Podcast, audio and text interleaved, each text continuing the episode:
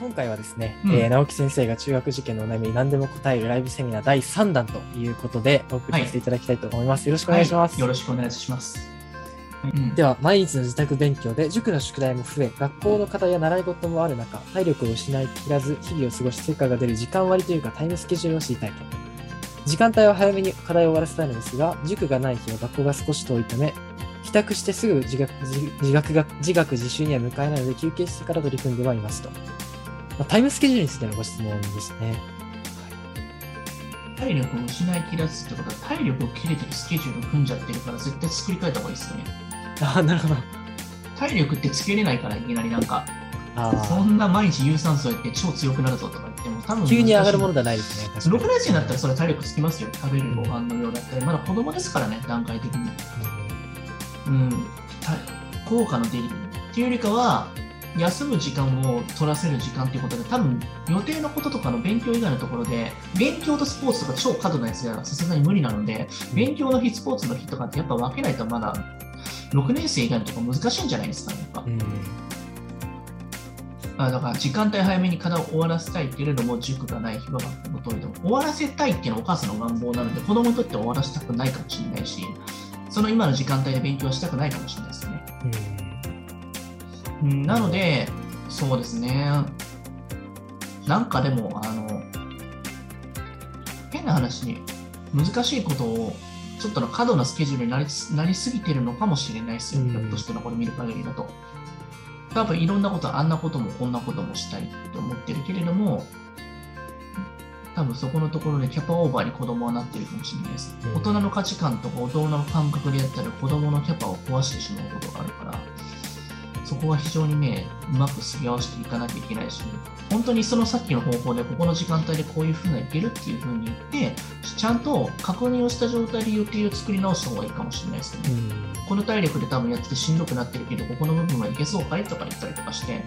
それですり合わせしていって、ここの時間帯のところに関してはこういうふうにやっていこうねみたいな感じで、うまく子供となんかそのスケジュールを作り直す必要あるかもしれないですよね。うん。どうでしょうかね、木村先生。そうですね。確かに、やっぱり親のそのスケジュールを作りたいという願望はやっぱりこう、どうしてもやっぱり親の都合が入ってしまいがちなところはあると思いますので、まああまり詳しい事情はわからないですけども、やはり今さんのおっしゃった通り、やっぱ子供と本当に子供の体力を見極めつつ、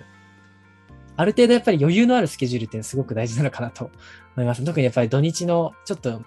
あれですね、バランスで、ば、あれですね、はい、バッファーあ入れたりとか、はい。6 5年生とかで何もしない日があっても悪くないのかなと思うんですよね。その何もしない日でいろんなことが頭整理されたりとか、次何しようかっていう、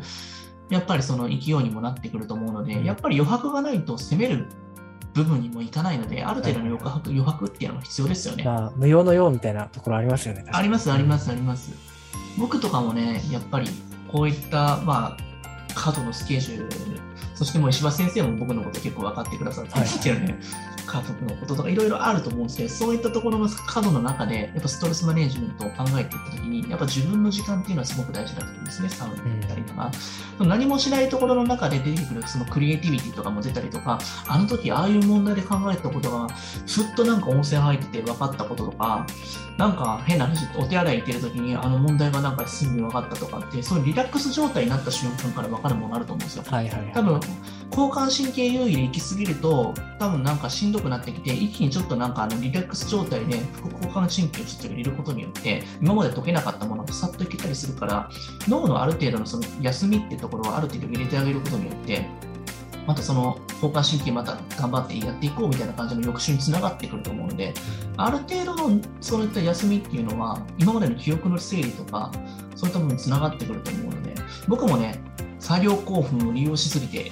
逆にそのデメリットもねあったりする部分もあるのでやりすぎてる人にとってはある程度抜きながらクリエイティビティの思考を使えるようなそういった余裕も作ってあげた方がいいかなと思うんですよね。そこはね徐々になんか見計りながらやっていったらいいかなと思いますけどね。うん。